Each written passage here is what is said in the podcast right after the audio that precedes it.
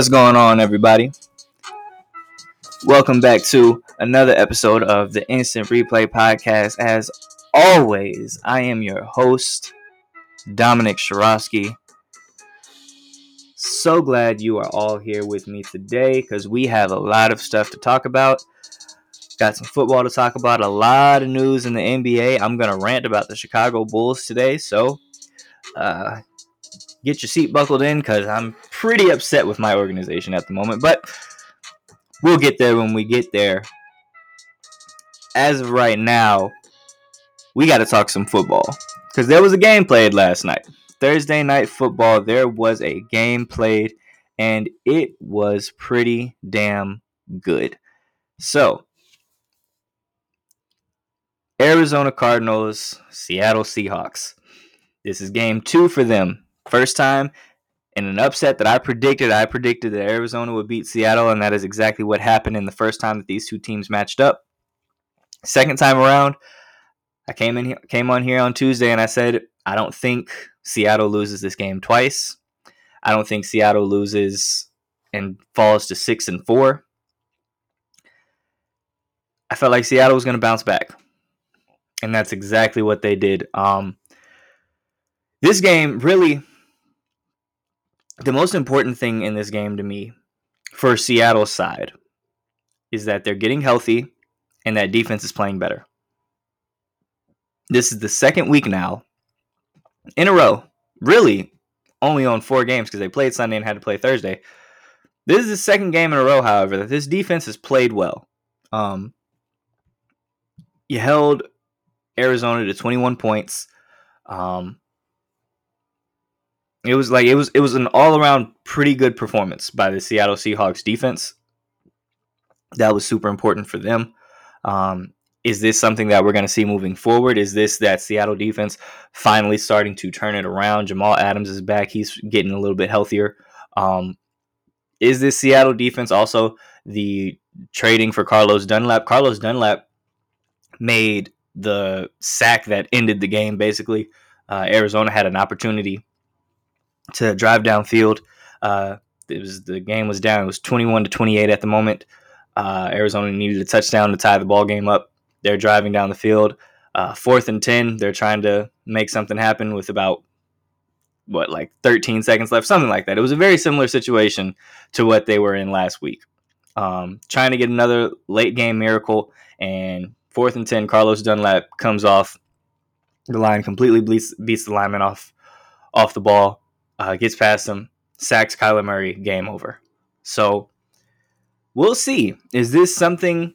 Is this just you know lucky because you guys had four games to get prepared? Maybe Arizona hadn't really fully recovered from their super emotional uh, comeback win. Um, but the fact remains that defensively, they looked very well and have looked well these past two games also for Seattle, getting Carlos Hyde back is really big for them. Um, it's pretty simple with Seattle. If Russell Wilson doesn't turn the ball over, they win, right? If you look at the three games Seattle has lost this year, and they lost to Buffalo, ton of interceptions and turnovers by Russell Wilson. When they lost to Arizona, a ton of interceptions. Like, if Russell Wilson takes care of the ball, this team is going to win. That's why I feel like he's more valuable and more important to his team than any other team in the, in the league right now. His team is at seven and three, and he has the twenty eight the worst ranked defense against the pass and the twenty eighth ranked uh, scoring defense in the league. But yet this team is still seven and three, and it is solely because of the arm and legs of Russell Wilson. But one of the things that's very important for Seattle is that they are starting to get a little bit healthy. Obviously, like I said, Chris Carson, Carlos Hyde have missed a ton of games this year. They got Carlos Hyde back, still don't have Chris Carson back, but you can see that when this team is able to run the ball, they can be a little bit more uh, of a possession team. They can keep that defense fresh by keeping them off the field. So all of these are huge things. Um, big win for Seattle as well, just division wise. Um, Arizona was hot on their tail. Obviously, both of these teams came into this game six and three, and Arizona had the tiebreaker over them since they had won the head-to-head matchup. Now Seattle is firmly in first place for this uh, NFC West division. Uh, so this is a really big game. Um, as far as Arizona goes, penalties really cost you this game. Um, Arizona Cardinals had 10 penalties that ended up costing them over 100 yards. Um, Kyler Murray also suffered a little bit of an injury, uh, came down weird on his shoulder, and you could tell that it was kind of bothering him the entire game. Uh, something to pay attention to. I don't think it's anything serious. Like I said, he played through it, so I'm sure he's fine, but that probably affected them. But uh, penalties really cost Arizona in this game. There was one situation where they had stopped uh, an attempt to for Seattle to pick up a first down. It was like third and ten or something like that. They were trying to pick up the first down. They stopped Tyler Lockett short. Um, they're thinking they're about to get off the field, and it's like, oh yeah, all right, we did our job. But then someone starts a fight. Cardinals pick up a 15 yard uh, penalty. The Seattle Seahawks went on to score a touchdown on that drive. Right? Like that penalty doesn't happen, you wipe that touchdown off the board. And now it's 21 21 if everything work, plays out, right? So um, another penalty that happened, you had a situation where the Arizona Cardinals were backed up in their own end zone, and you get a holding call in the end zone. That turns out to be a safety. So penalties really killed the Cardinals in this game. Uh, I'm not out on the Cardinals. You know, they're six and four, but they're still a really good team. I'm I think a lot of teams should be worried about Arizona. If the Cardinals make it to the playoffs, I think they're a team they're one of those dark horse teams that no one wants to play um, the Cardinals in the playoffs. But as of right now, uh, they got to get the the penalties cleared up. Their defense played decent today or yesterday, but uh, that was a very important game for both sides, for both squads. Um, so, with that being said, it's time to give you all the rest of my picks for this upcoming week 11 in the NFL. And give, going to give some quick updates in some of the games, some of the important things that have come out uh, in these games. First up, we have the Falcons and the Saints. Obviously, Drew Brees is not playing in this game. Uh, it is assumed Jameis Winston will be the quarterback. But Sean Payton is still leaving the door open for Taysom Hill to be the guy.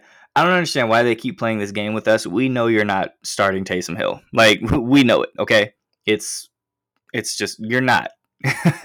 like you keep like Sean Payton keeps on trying to tell us that he's Steve Young and all this other stuff, and it's like, listen, if he really was Steve Young, you would have started him last year when Drew Brees got hurt. You would have started him this year when Drew Brees got hurt. You don't because you know he's not good enough to be a starting quarterback in this league. So please stop trying to spin that on us. That being said, uh,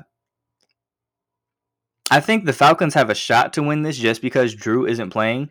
However, if Jameis can come out there and not turn the ball over, he brings something to this offense that they haven't really had all year, which is explosiveness down the field. Uh, because obviously, he's a tremendous he has a tremendous arm. He's a very talented quarterback, and as of right now, he, I mean, he can just do things that Drew Brees can't, especially at Drew Brees' age.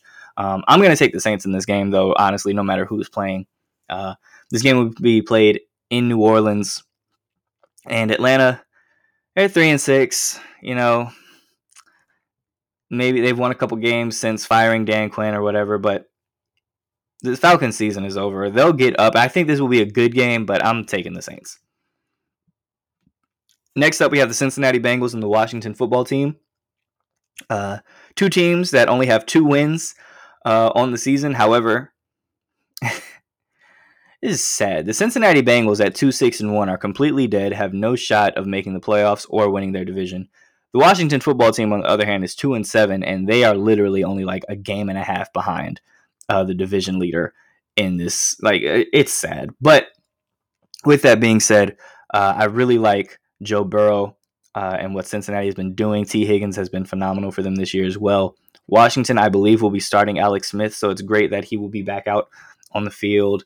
And whoops.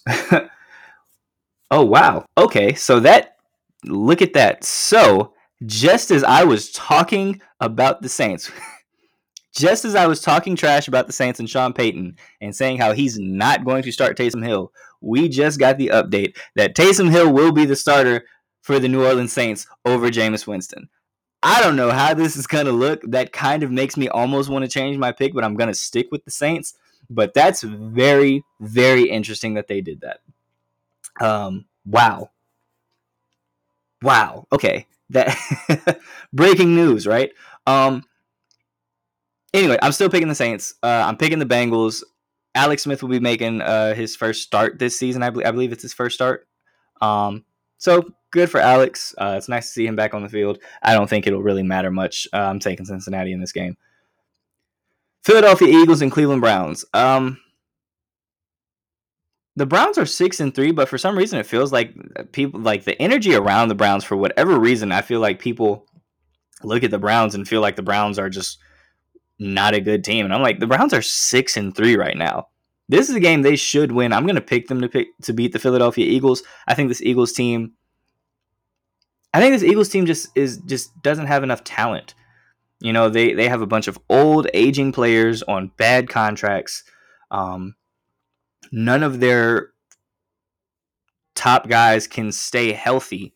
Um, it's hard. It it it's really hard to look at Philadelphia and believe that they can win games against tougher opponents like the Cleveland Browns. Now, Cleveland also doesn't have a great defense, so we will see. Maybe Philly can get something going there. Maybe Carson Wentz has a good game, but I'm taking Cleveland in this one. Next up, we have the Detroit Lions and the Carolina Panthers. Uh, the Panthers are another team. Oh, also with that Cleveland Browns game, which might actually help out Philly, uh, just came out this morning that uh, defensive end Myles Garrett has been placed on the uh, COVID list, so he will not be playing Sunday. Um, so that could affect uh, that pass rush. Maybe that gives Carson Wentz a little bit more time to work and get the ball downfield. Maybe he doesn't have to try and extend plays, things like that. We'll see. I'm still taking the Cleveland Browns. Detroit Lions and Carolina Panthers. So this is a game uh, against two teams.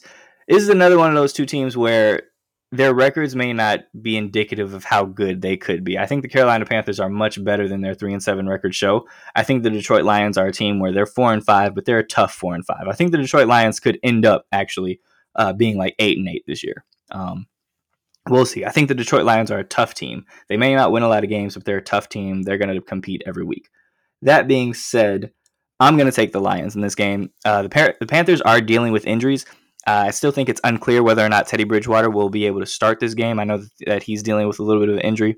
Uh, Christian McCaffrey will miss this game as well. Uh, so a little bit of uh, a banged up offense for the Carolina Panthers. I'm going to take the Detroit Lions in this one. Tennessee Titans and Baltimore Ravens. I don't see the Ravens falling to six and four. Uh, I think the Ravens also have a little bit of a chip on their shoulder and that they would really love to absolutely smack the hell out of the Tennessee Titans after the Titans put them out of the playoffs last year. Also, that Titans defense isn't just plain out not good this year. Uh, I'm going to take Baltimore to win this one. Next up, we have Patriots and Texans. Patriots, Texans. Um,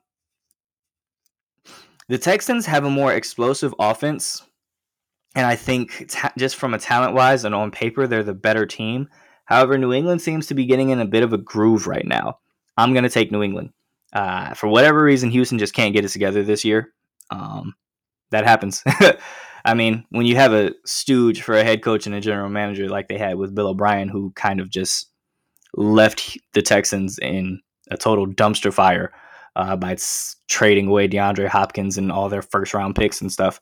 Uh, Texans are in a bad spot, and the Patriots, man, they're they're trying to make a push. Like I said, I don't think it's in their best interest. I think it's in their best interest to maybe uh, try and tank and get a top five pick, maybe get another quarterback in there because I don't think Cam Newton will be there next year. Um, but that doesn't seem to be the Bill Belichick or the Patriot way. I'm going to take the Patriots to win this one. Pittsburgh Steelers and Jacksonville Jaguars. Again, another trap game. The Steelers this is a game that typically the Steelers would lose. I, and but we've, to our credit, during this three game stretch uh, uh, against really bad teams, we've won games. Now, we looked terrible against Dallas, looked really good against Cincinnati last week. Um, we will see what happens against Jacksonville. Jake Luton seems to be he's got a he's got an arm. That kid Jake Luton is all right. like Jacksonville, I don't know what it is in Jacksonville. They are doing a really good job of finding these like no name quarterbacks who either are drafted in like the sixth or seventh round or go undrafted and come in there and actually show some promise. Jake Luton doesn't look bad uh, in Jacksonville right now. We'll see what happens there. This is a game the Steelers should win and should win easily. However, again, the Steelers play down to their competition. We'll see what happens. Also, Pittsburgh has not fared well against Jacksonville. I believe Jacksonville has won two of the last three matchups. So we'll see what happens there. But again, the Steelers should win. I'm going to pick the Steelers to win this game. They will go to 10 and 0. Miami Dolphins and the Denver Broncos, two teams that feel really good about their young quarterbacks. It'll be a fun matchup between Tua and Drew. Uh, however, the Dolphins right now are just playing in a really good groove. The Dolphins, listen, the Dolphins are trying their hardest to push the Buffalo Bills. You know, the Bills might be sitting there thinking we have this division wrapped up. Oh, no, sir. That is not the case. Uh, the Dolphins are hot on their tail. I'm going to pick them to win. The Dolphins are going to go to 7 and 3, and Tua is going to be, what, 4 and 0 now as a starting quarterback? Crazy things, man. Crazy things. But if you're a Miami Dolphins fan, you have to be ecstatic right now. The future of your franchise looks really, really good. Shout out to Miami Dolphins. Uh, Denver Broncos fans, you got Drew Lock, so you just got to get this team together. They need a new head coach as well, but that's a whole nother conversation. But I'm going to take the Dolphins to win this one. New York Jets and Los Angeles Chargers. So this was hilarious to me when I saw the spread for this game. The Los Angeles Chargers are only two and seven right? The Los Angeles Chargers are two and seven. Now, granted, they've been in damn near every single one of the games that they've played, especially since Justin Herbert has taken over.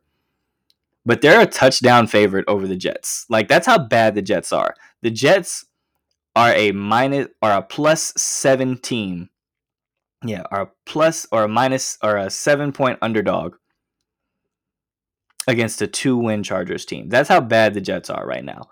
Um, however, that's a bet I actually kind of like. I actually kind of like the Jets plus seven uh, against the Chargers this week. I think this game will be closer than uh, some people may think it will be. I wouldn't be surprised to see the Jets get a win this week, to be completely honest. But uh, I'm going to take the Chargers. Dallas Cowboys, Minnesota Vikings. Minnesota Vikings are another one of those teams where they are trying to turn it around, similar to the New England Patriots.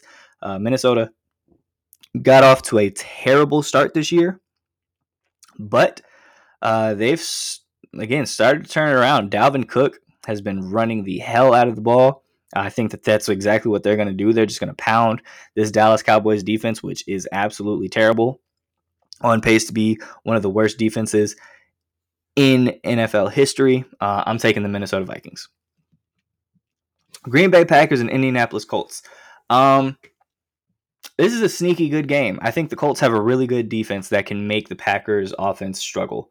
Um, we'll see what happens. It'll be a really good matchup watching Darius Leonard and Aaron Rodgers battle it out and seeing if this Colts offense can do anything against this Packers defense, which is suspect at times. This Packers defense has gotten better uh, over the season.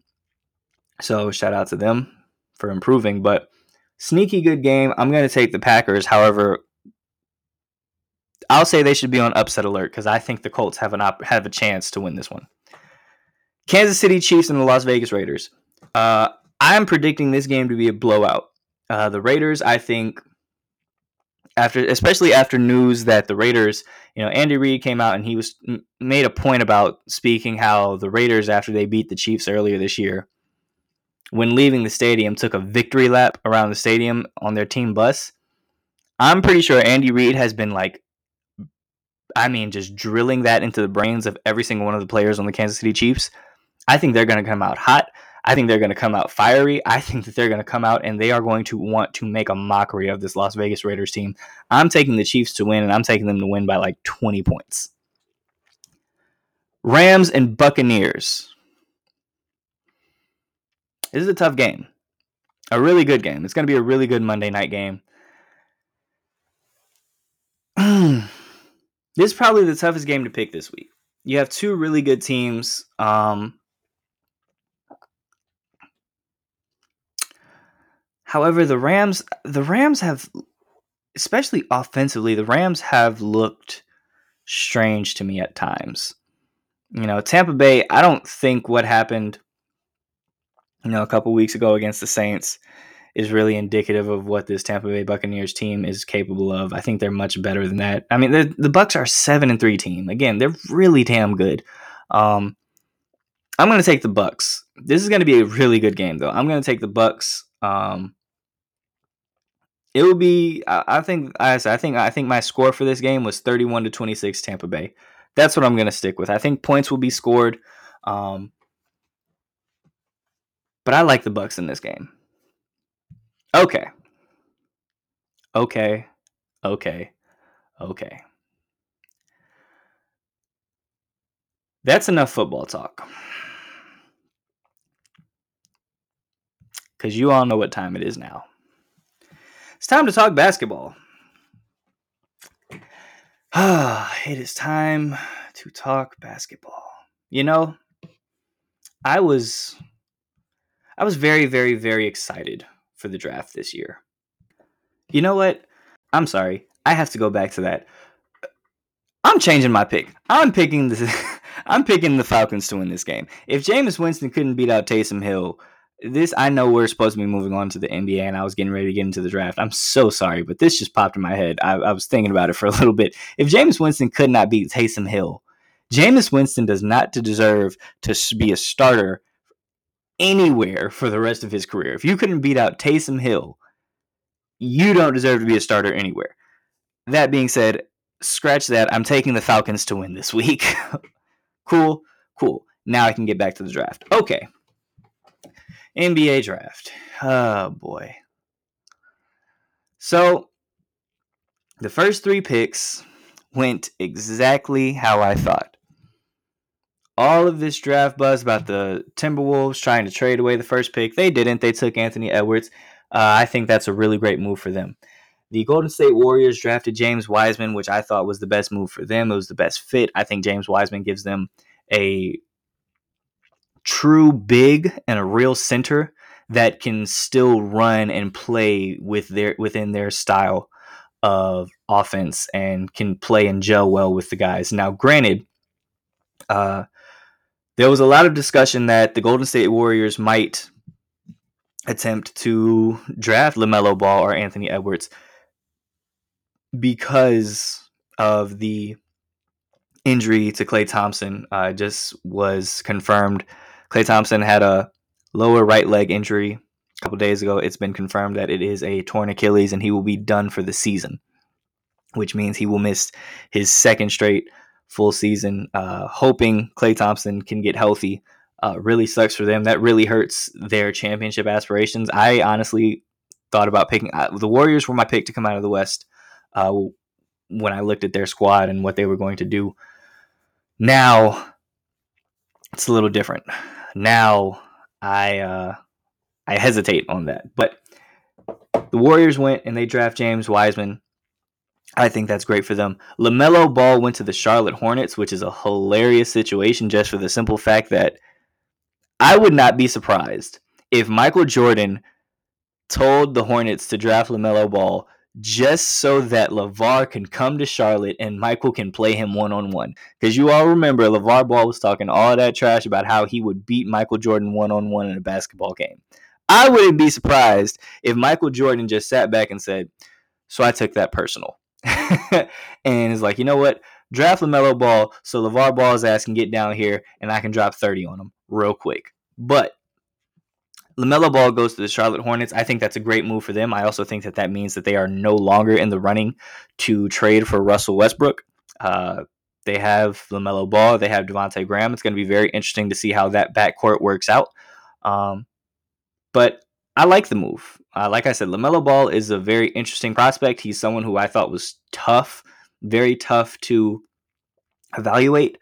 Um, but he's going to be in Charlotte, and it's going to be a lot of fun watching this Charlotte Hornets team just to see how he plays. You know what what is he going to do in Charlotte? What is he going to do in the NBA? and then the damn Chicago Bulls. You know, I had a lot of hope. A lot of hope for this draft. I saw that we had the fourth overall pick, and I was ecstatic. You know, the Bulls for the past couple years have kind of had decent picks. You know, we've picked, you know, sixth or eighth or ninth, you know, something like that. We haven't had a top five pick in quite some time. And we finally got one. And I was super, super excited. I looked around the team. I said, okay, we got Coby White at point guard. We have to see what he does. Zach LaVine, emerging star at shooting guard. Pretty good for and Wendell Carter. Got a really good stretch big in Lauri Markkanen, who I think can be special. Small forward was the position that needed needed some work. And there were three guys in this draft who I all thought could have filled in for the Bulls.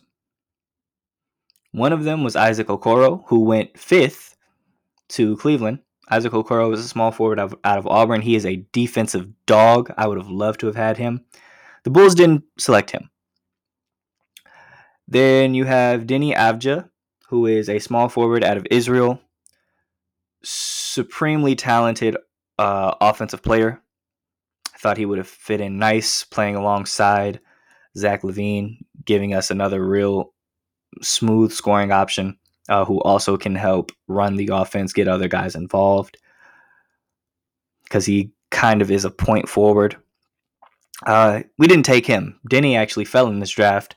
Uh, people thought that Deni would be one of the top five picks. He ended up falling to nine uh, to the Washington Wizards. Interesting to see how that's going to affect them.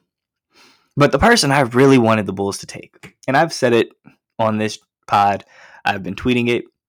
Obi Toppin, the forward out of Dayton. He's more of a power forward, but I think he was athletic enough to move to small forward and play that. Um, I think his athleticism, I think the energy that he brings and attacks the game with. I think he needed to be polished defensively, but like I said, he was a decent defender who can become better. Offensively, I think he attacks the rim very well. He's great in transition. And he's just a hard worker. And I thought that was the pick.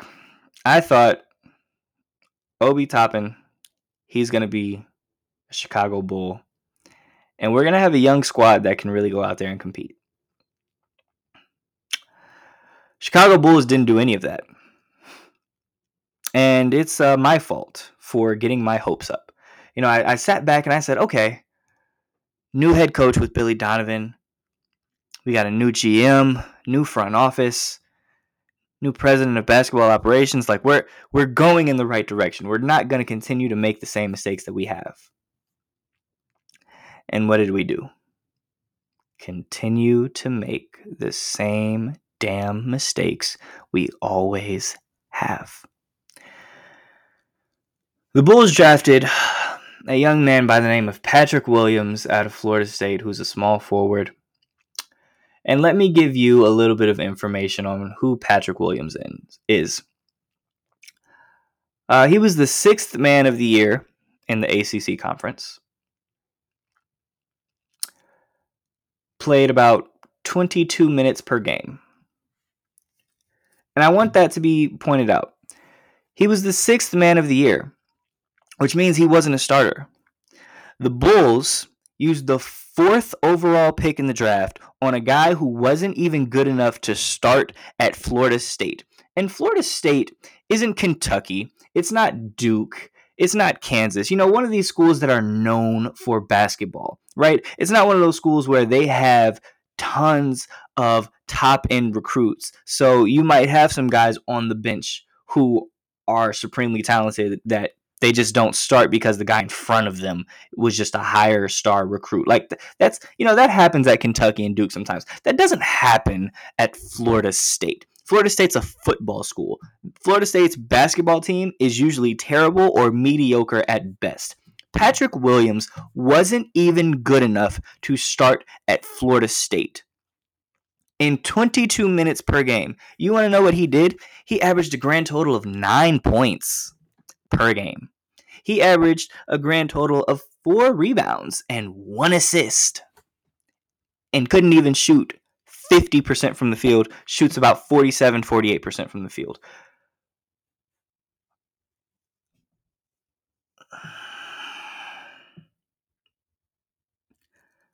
I'm supposed to believe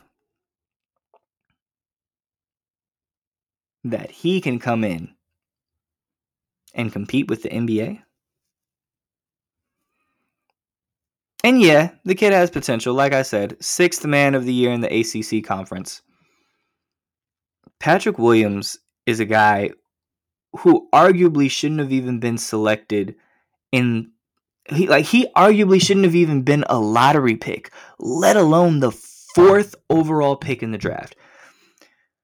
I don't know what the hell is going on in Chicago. I don't know. I maybe the basketball gods have just cursed the city of Chicago or the organization of the Chicago Bulls because of the amount of success that we had uh, in the 90s with Michael Jordan and being blessed with two three-peats, six rings, six championships, dominating the 90s, having the greatest player to ever lace a pair of sneakers, wear your uniform proudly for all those years. Maybe this is just the curse that we have bestowed upon our, or the gods of basketball have bestowed upon Chicago Bulls fans for that incredible time period. That, by the way, I wasn't even really able to enjoy. But hey, this is what I'm stuck with ineptitude mediocrity. This kid has bust written all over him. And it's no, and I want to make it clear this is not something specifically against Patrick Williams. I don't know the young man. I have no ill will towards him. I hope he fans out. I am a Chicago Bulls fan. I hope for my sanity that he pans out and he becomes a good player. But let's just keep it a buck. He has bust written all over him, especially being drafted fourth overall.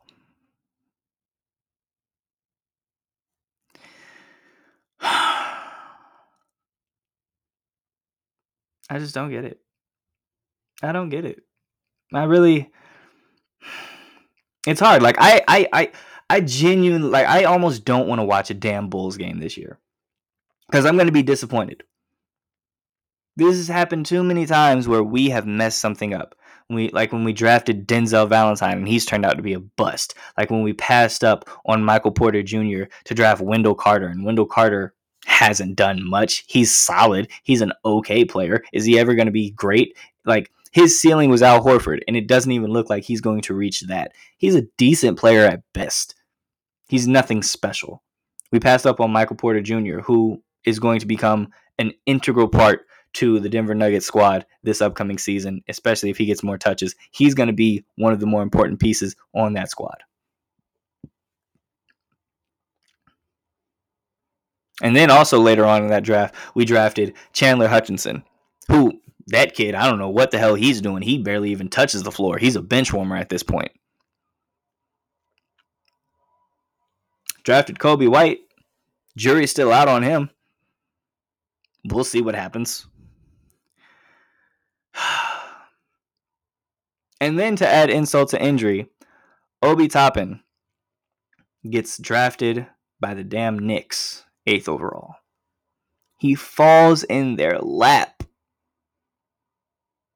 And now I have to watch Obi ball out for the Knicks these next couple seasons.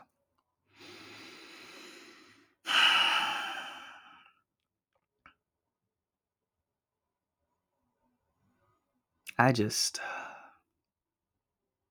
I can't do this. You know, uh, hmm, I have a headache we're going to move on from the draft. Other news in the NBA. goddamn Chicago Bulls.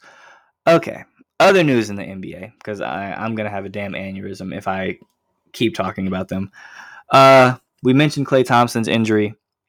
Some of the more important news that happened also. The Bogdan Bogdanovich or Brogdon, I'm sorry, Brogdon Bogdanovich trade uh, that would have sent him to the Milwaukee Bucks has not gone through because apparently that sign and trade Bogdanovich did not agree to it. So in a very weird turn of events, Bogdanovich is going to become a free agent and the Bucks will not be receiving him, which becomes very interesting now because now the Bucks have to make some more moves, right? Bogdanovich said that he's going he's not going to uh, he did not agree to be traded. Uh, he did not agree to that extension and sign. So because of that, because that didn't go through with him, uh, the deal has been blown up and Bogdanovich is going to enter free agency. That's huge. I've never heard of a situation like this before. Like I don't remember the last time something like this happened where two teams agreed upon a sign and trade and apparently the player was left out of the loop and he basically was like, "Yeah, no, I didn't agree to this, so no." Um that's super interesting. The NBA is actually looking into that trade to see if there was any uh misdealings or if there was any shady stuff that happened. But that's going to be a very interesting. Just it's going to be interesting to see where Bogdanovich ends up going, but also what the Bucks do now. Because now, if you're the Bucks, you got to make a move. You know, Bogdanovich was something that they, I thought was something that was really important for them. Um, but now, hmm, you know, we we got to see what happens there. Um, but yeah, that was just a soup. That was just a. It was weird. It was a weird turn of events when I saw that. So we'll see what happens there. Um, Gordon Hayward is opting out of his uh, contract with the Boston Celtics. Uh, he's opting out of his player option, so he is going to become a free agent. Um, right now, it appears that his desired location, or maybe the location that makes the most sense, is to do a sign and trade where he ends up uh, on the Pacers would be interesting to see how that trade works out. Would be interesting to see what the Celtics would get back for him. Um, but Gordon Hayward is going to be leaving Boston, and I think this is a good move for both. Uh, I think Gordon, uh, I think Gordon Hayward is important to the Boston Celtics, and he does bring something that they do need. However, I've always felt that with the way this team was constructed, Gordon Hayward, the to me, the only thing Gordon Hayward does is take touches away from Jayson Tatum. And Jayson Tatum is the future of your franchise. He is special. And I just you can't have that. I felt like it was a situation where you have Jayson Tatum and Jaylen Brown and Kemba Walker and with Gordon Hayward, it just felt like too many it felt like too many cooks in the kitchen. Um, this is something I predicted. I said that the Boston Celtics should look to trade him or move on from him and that's exactly what's going to happen now. Uh, where he will end up, we shall see. But it looks like Gordon Hayward is on his way out. Uh, Indiana does seem to be his preferred location. He's from Indiana, so it would make a lot of sense for him to go there. Uh, we will see. But Gordon Hayward will not be a Boston Celtic this upcoming season. Um, the Warriors are working on a trade to bring Kelly Oubre to Golden State. They're making a trade. Kelly Oubre obviously was traded from the Phoenix Suns to the Oklahoma City Thunder. Now he's being traded. Um, at least there's a deal in place to send him to the Golden State Warriors. I think that will help with the loss of Klay Thompson. I think Kelly Oubre Jr. is a. Re- I think Kelly Oubre is one of those one of those guys who, because obviously he's played in Phoenix and then was like in Washington and then in Phoenix, and neither one of those teams get a whole lot of coverage.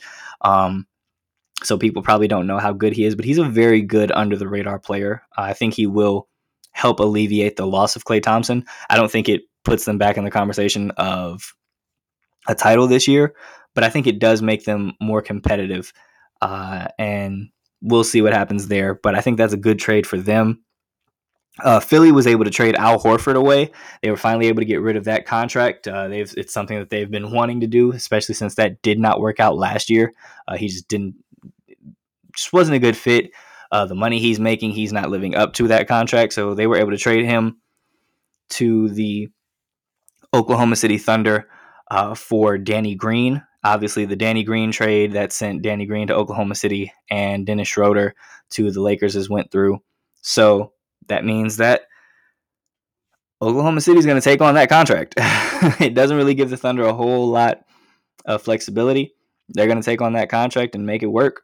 Um, I think Al will be fine. I think Al Horford can kind of play that Chris Paul role as far as just being the the veteran and leader on a very, very, very young squad that has a ton of potential um, moving forward, especially with all of these draft picks. Listen, the Oklahoma City Thunder and the New Orleans Pelicans hold like all the draft picks for like the next seven years. It's insane the amount of draft capital both those teams have. But uh, it only it only means something if you make it work. It only means something if you hit on those picks or if those picks can turn into uh, veteran players and things like that. So we'll see what happens there.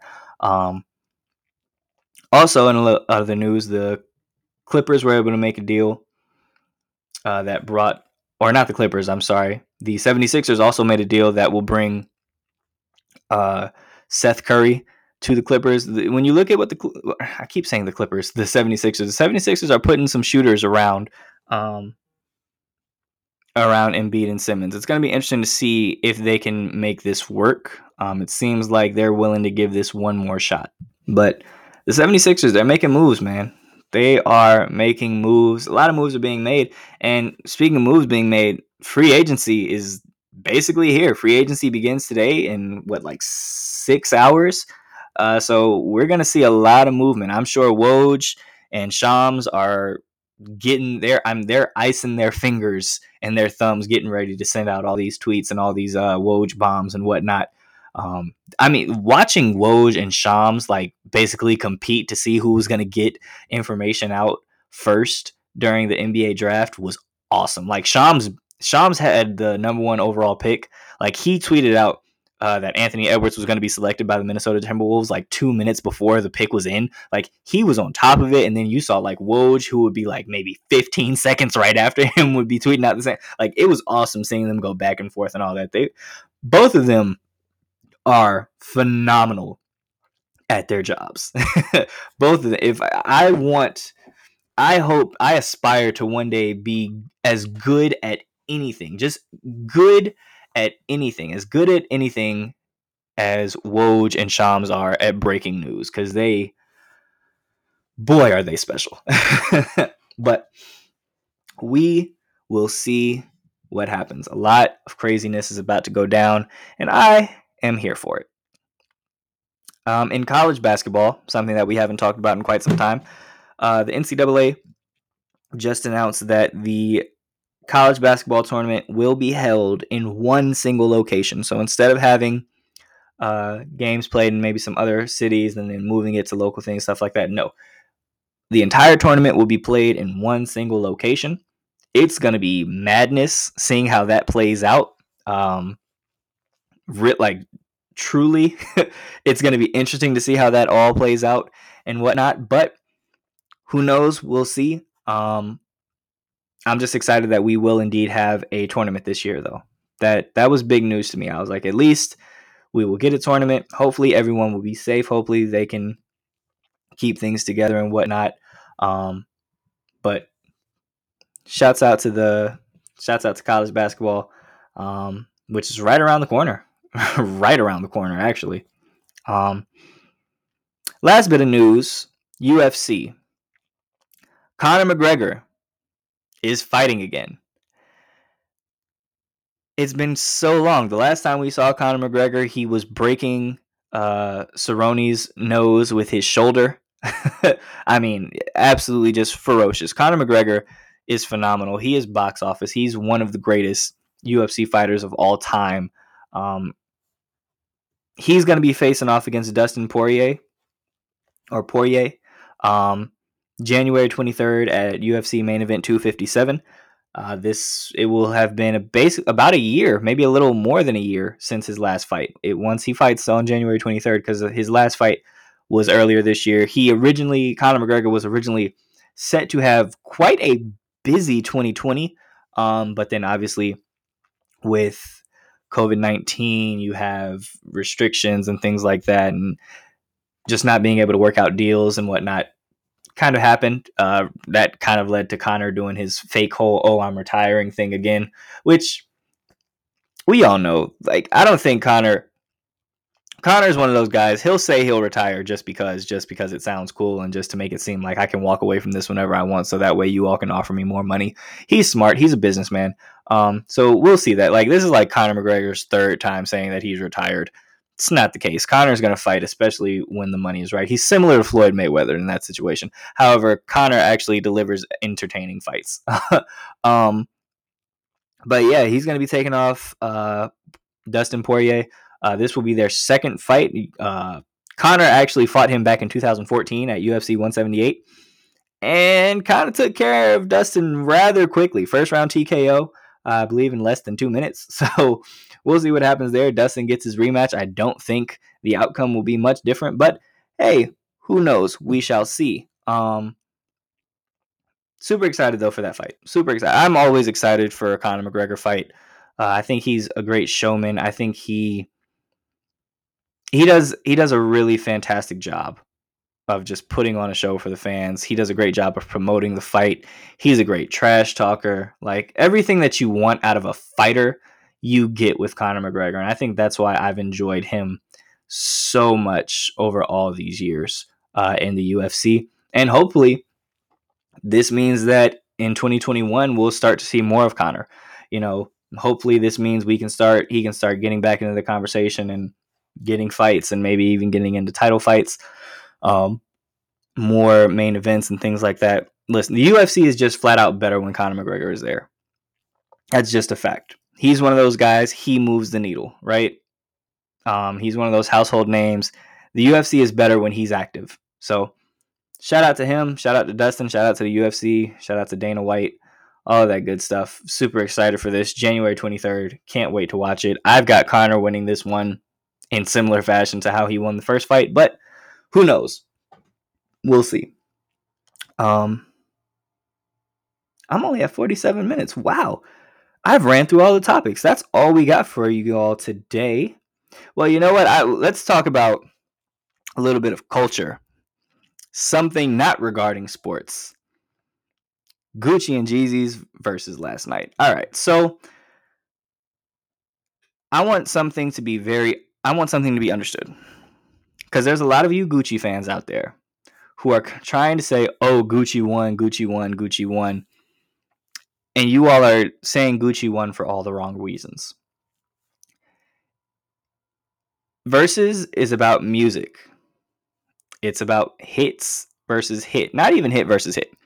It's about playing your records against the other person's record, putting them up against each other, you know, 20 versus 20, right? That's what it's supposed to be about. Gucci made it about who had on more expensive clothes and who had on more jewelry. And Gucci very clearly just had a plan that I'm going to come in here and be as disrespectful the entire night as I possibly can. So that's why some Gucci fans are going to say that he won just off that case. However, just going off music, Gucci got killed. And I want to make that very, very, very, very, very clear to all of you Gucci fans. Because down here in Atlanta, Gucci is Gucci is more loved than Jeezy is down here in Atlanta. Gucci has a super huge cult following down here in the South. Jeezy won this Verzuz in a landslide. Like they played like 23 records. I think my final score was like Jeezy 18, Gucci 5. Like it was it was not even close. And Jeezy left a lot of records out. Now, also, Gucci left a lot of records out because I felt like he was kind of focusing a little bit too much on playing records that he could take shots at Jeezy at. But all in all, great Verzuz. I think that one had almost like 2 million viewers at one point in time. It was phenomenal. Um, seeing them both up on the stage, they kind of pieced it up at the end of the night, you know, uh, saying, you know, it's respect, it's love, and all this other stuff. They performed icy at the so icy at the end of the uh, at the end of the Verzuz, which is kind of cool. Um, ended up going to like Club Compound afterwards, which was funny. Um, but hey, uh, Verzuz really great. But you Gucci fans, stop it. like, stop it. You all are trying to make this into something it's not. Verzuz is not about who dressed better or who had the funnier comments. It's about whose music was better. And Jeezy has better music. Okay, with that being said, that is all we have for you all today here on the Instant Replay Podcast. Thank you all so much for listening. If you like today's episode, please like it, share it, replay it, all that good stuff. Tell a friend to tell a friend. If you didn't like today's episode, just act like it did not happen.